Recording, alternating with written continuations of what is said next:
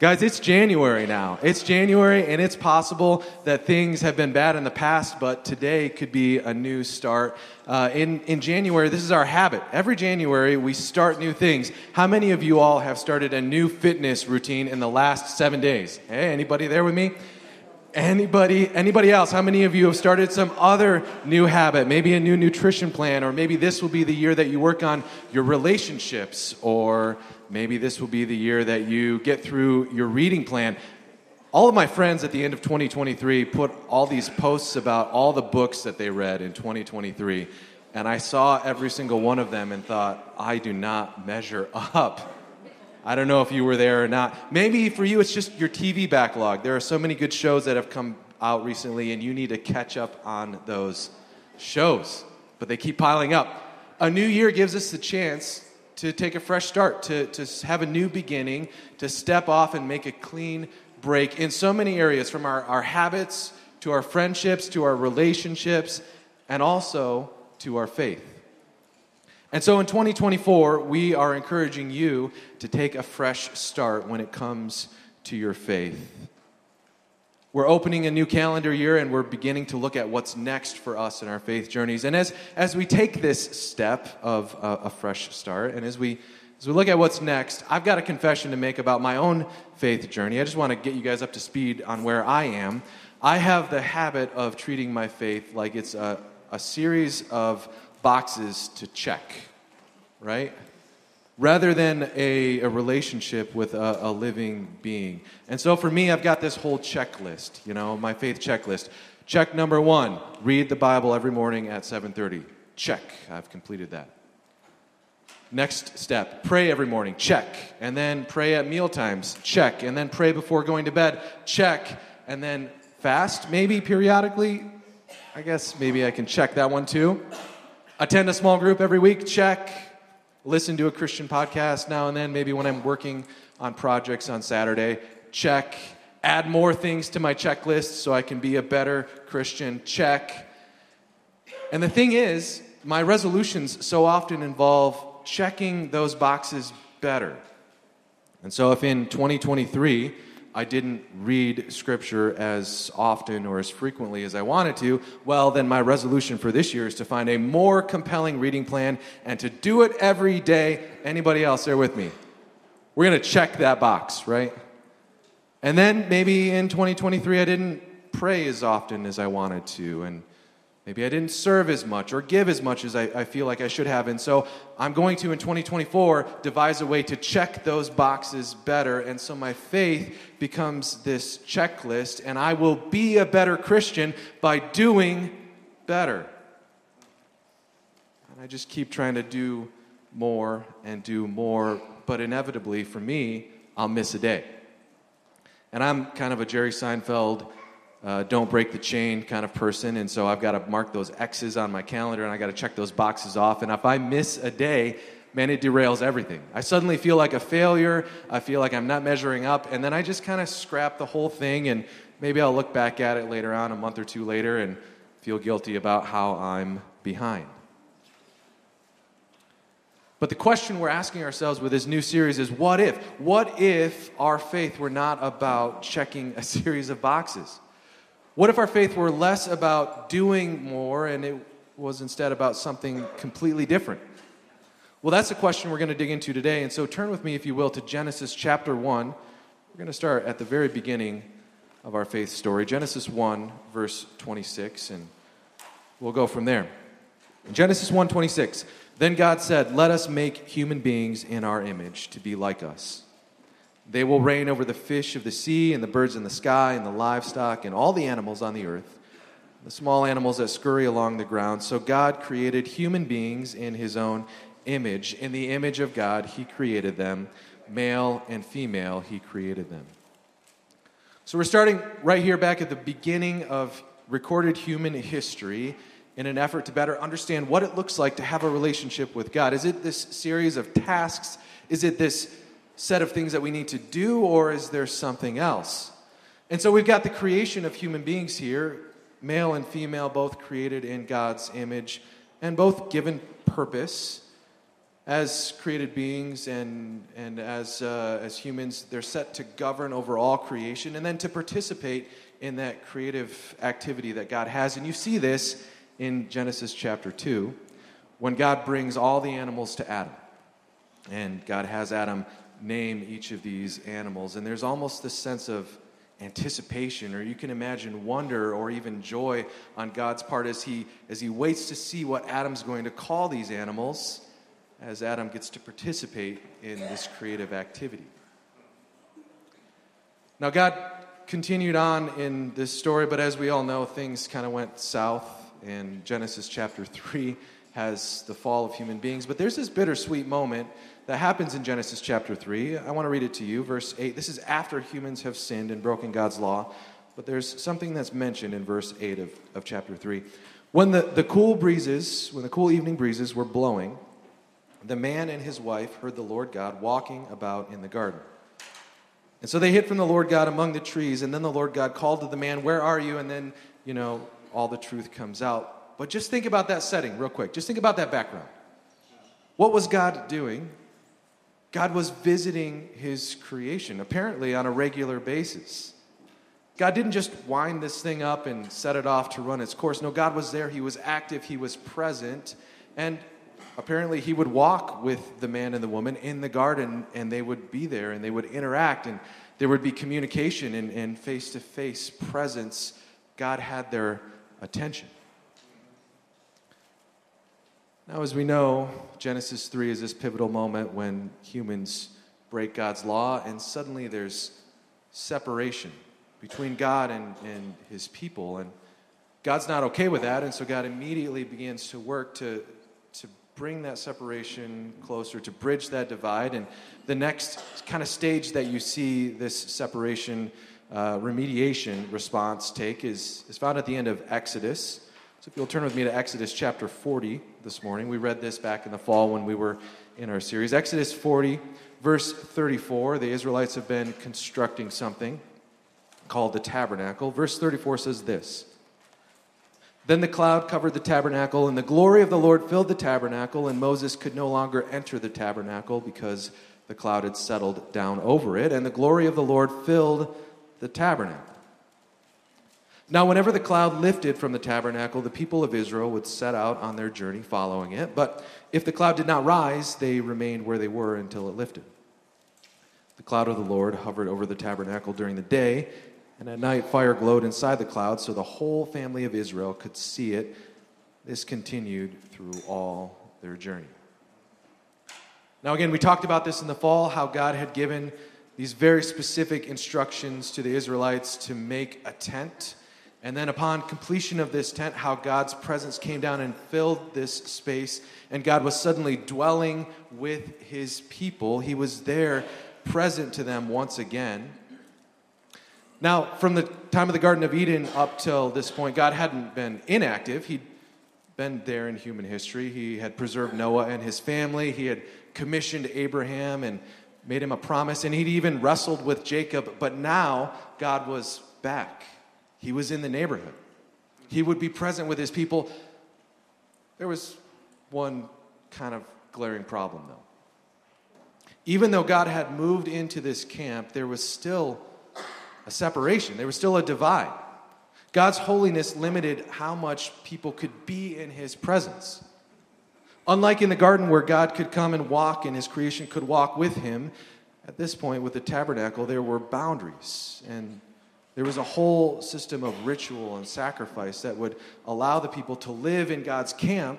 But even then, only the priests could go into the holy place. And then there was even one more spot of the part of the, the tabernacle, the most holy place, where only one priest could go at one point in the year, and only if he had done all of the things.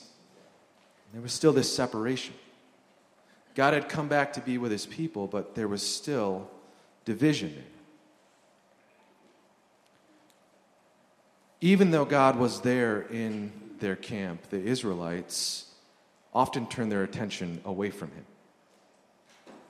Even though God was present with his people, the Israelites were still struggling with sin, and their sin made it too dangerous for them to be in God's presence. And so, as the years went by, this system of living kind of in the presence of God, but not quite fully, it was formalized as the tabernacle was replaced by a temple. And still, there was this divide between God and his people. And as you read the, the rest of the Old Testament, you see that God, he continues to work. He's not satisfied with this division. But you also see that human beings are really good at going through the motions of religion while not having our hearts in it, while not keeping our attention on God.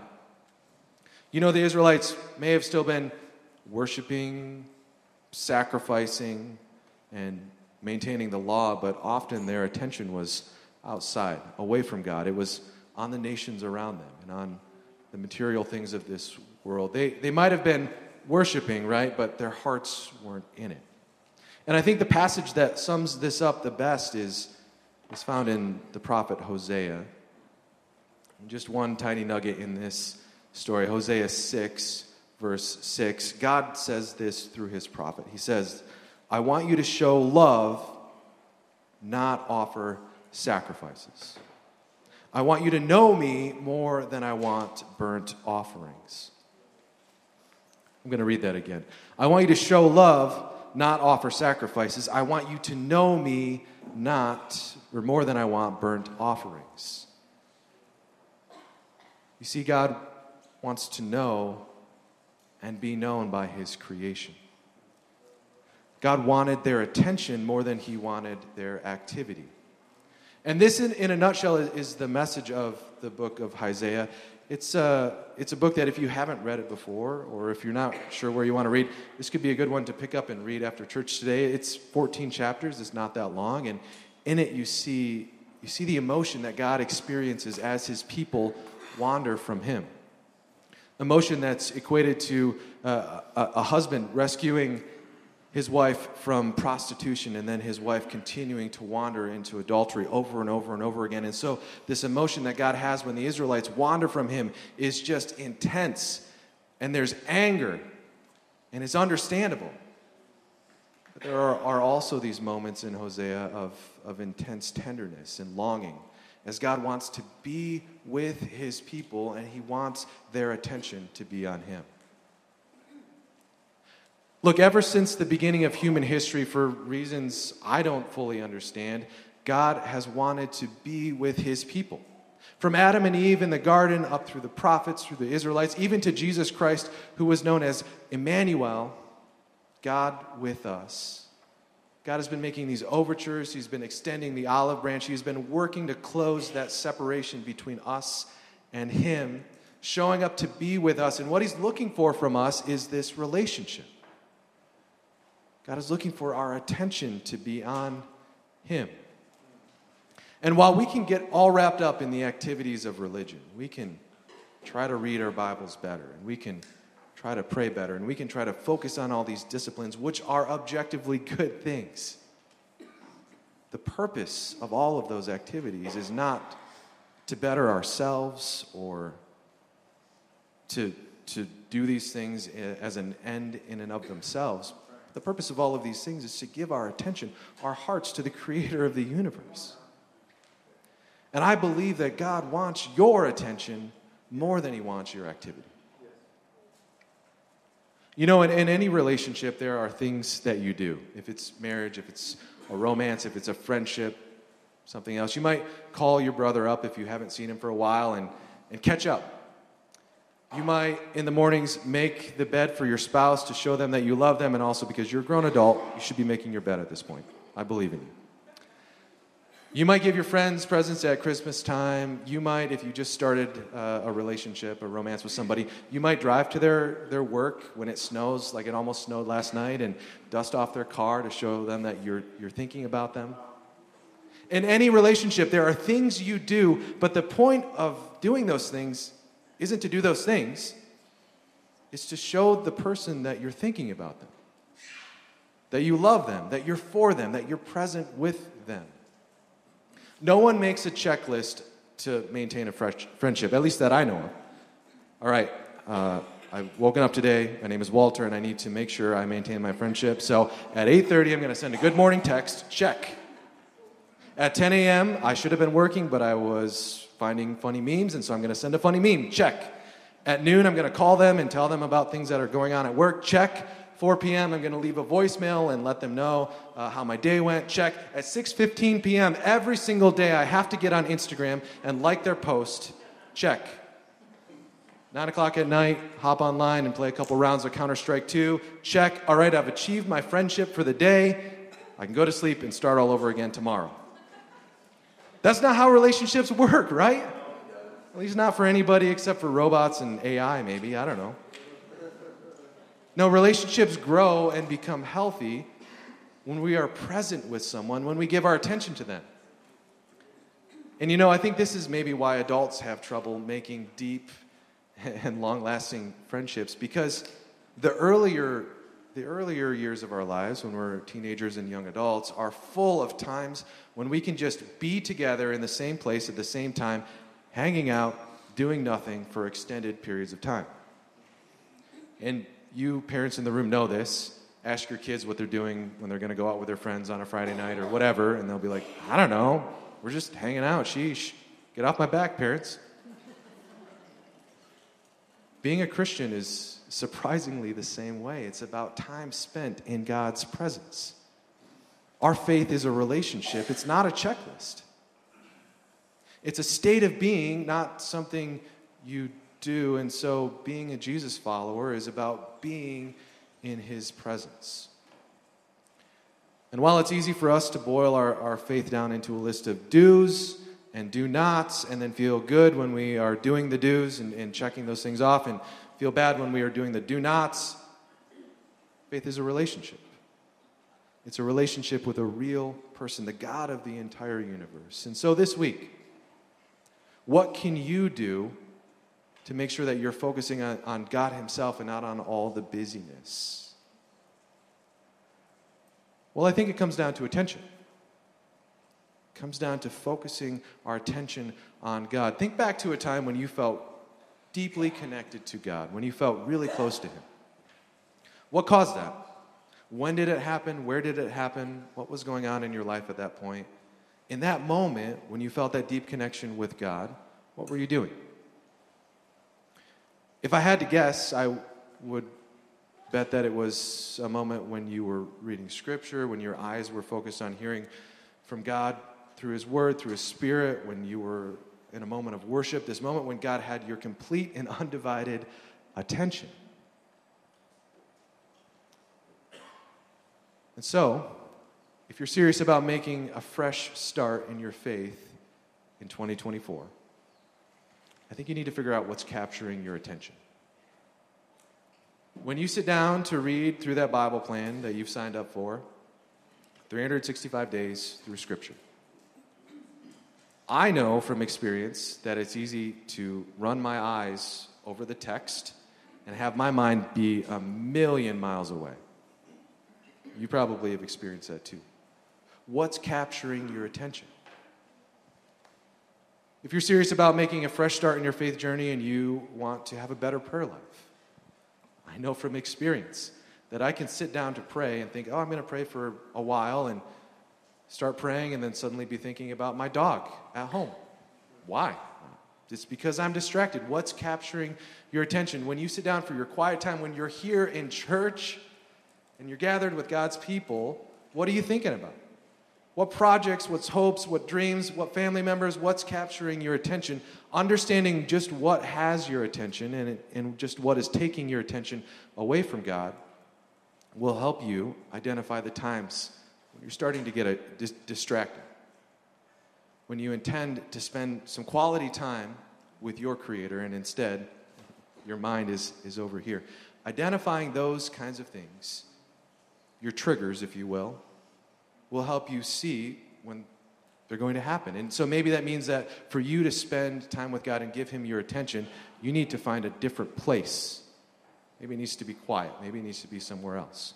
Maybe for you to give God your attention, it needs to not be a, a daunting 365 days in Scripture through the year, but it needs to be something more manageable, smaller goals that aren't so frightening, so you can slow down and actually process what you're reading. And maybe for you it is, you're going to read the Bible twice this year. I don't know what it is. It's less about the checklist and it's more about where your attention is. Because God wants your attention more than He wants your activity. Now, speaking of fresh starts this morning, we're going to get to witness and join together in worshiping God as, uh, as someone who's been joining with us. Her name is Izzy. Uh, is going to take a step in faith today, and Wally is going to be up here and baptize her. So here's Izzy.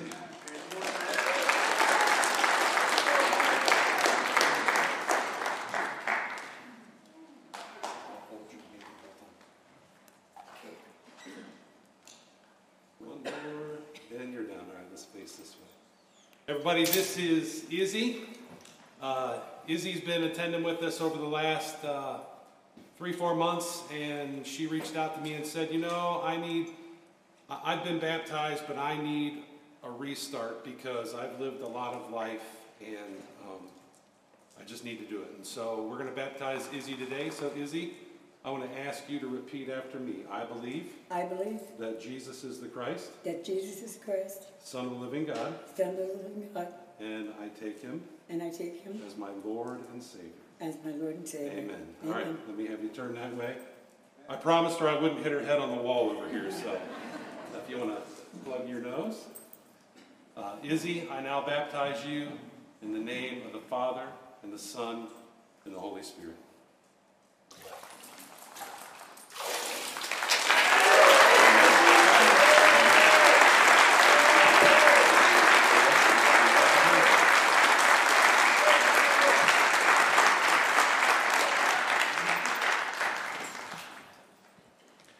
right, glory to God, and what a way to begin the year.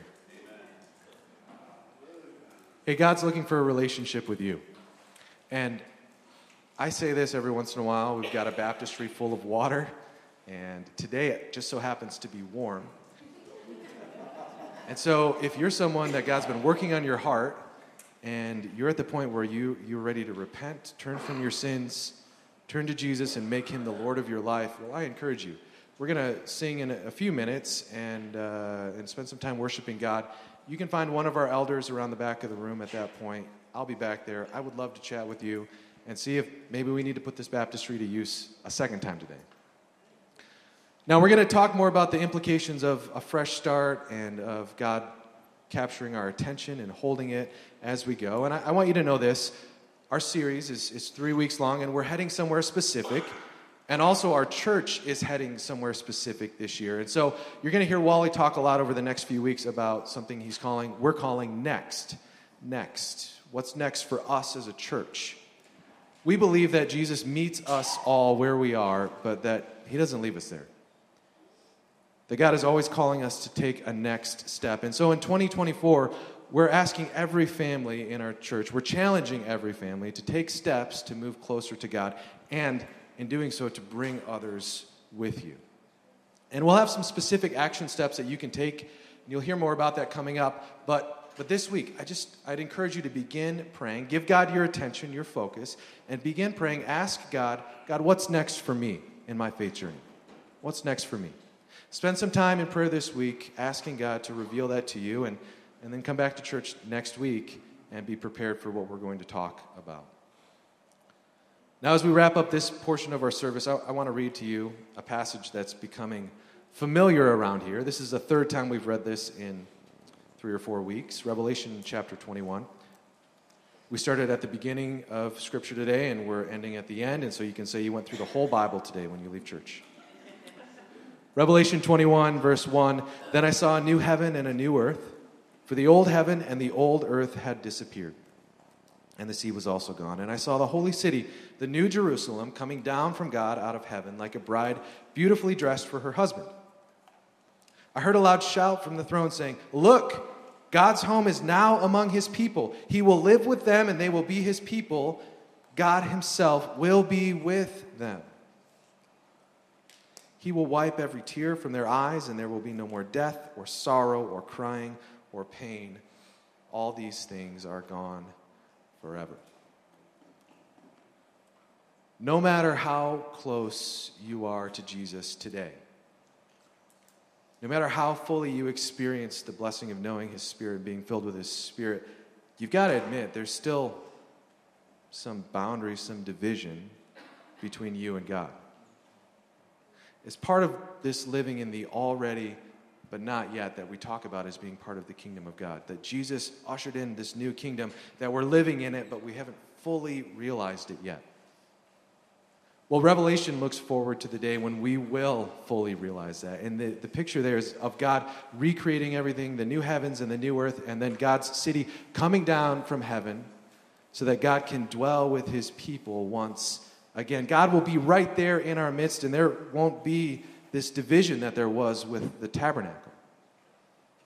God will have our attention then, and I believe we'll have his attention too. And Revelation 21 4 tells us what that's going to look like when there's no more pain or sorrow, tears, sickness. The old things have gone, and the new things will have fully come.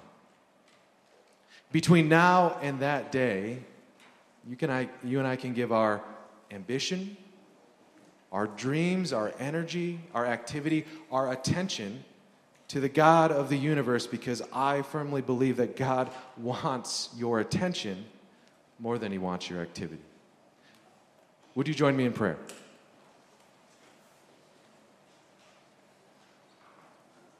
Father God, we are so thankful for your story. We're so thankful that you continually give us opportunities to take a fresh start. God, we're thankful for the fresh start that, that Izzy took this morning, that she has a chance now to, to begin 2024 and to, to begin it in your presence, knowing you and following you.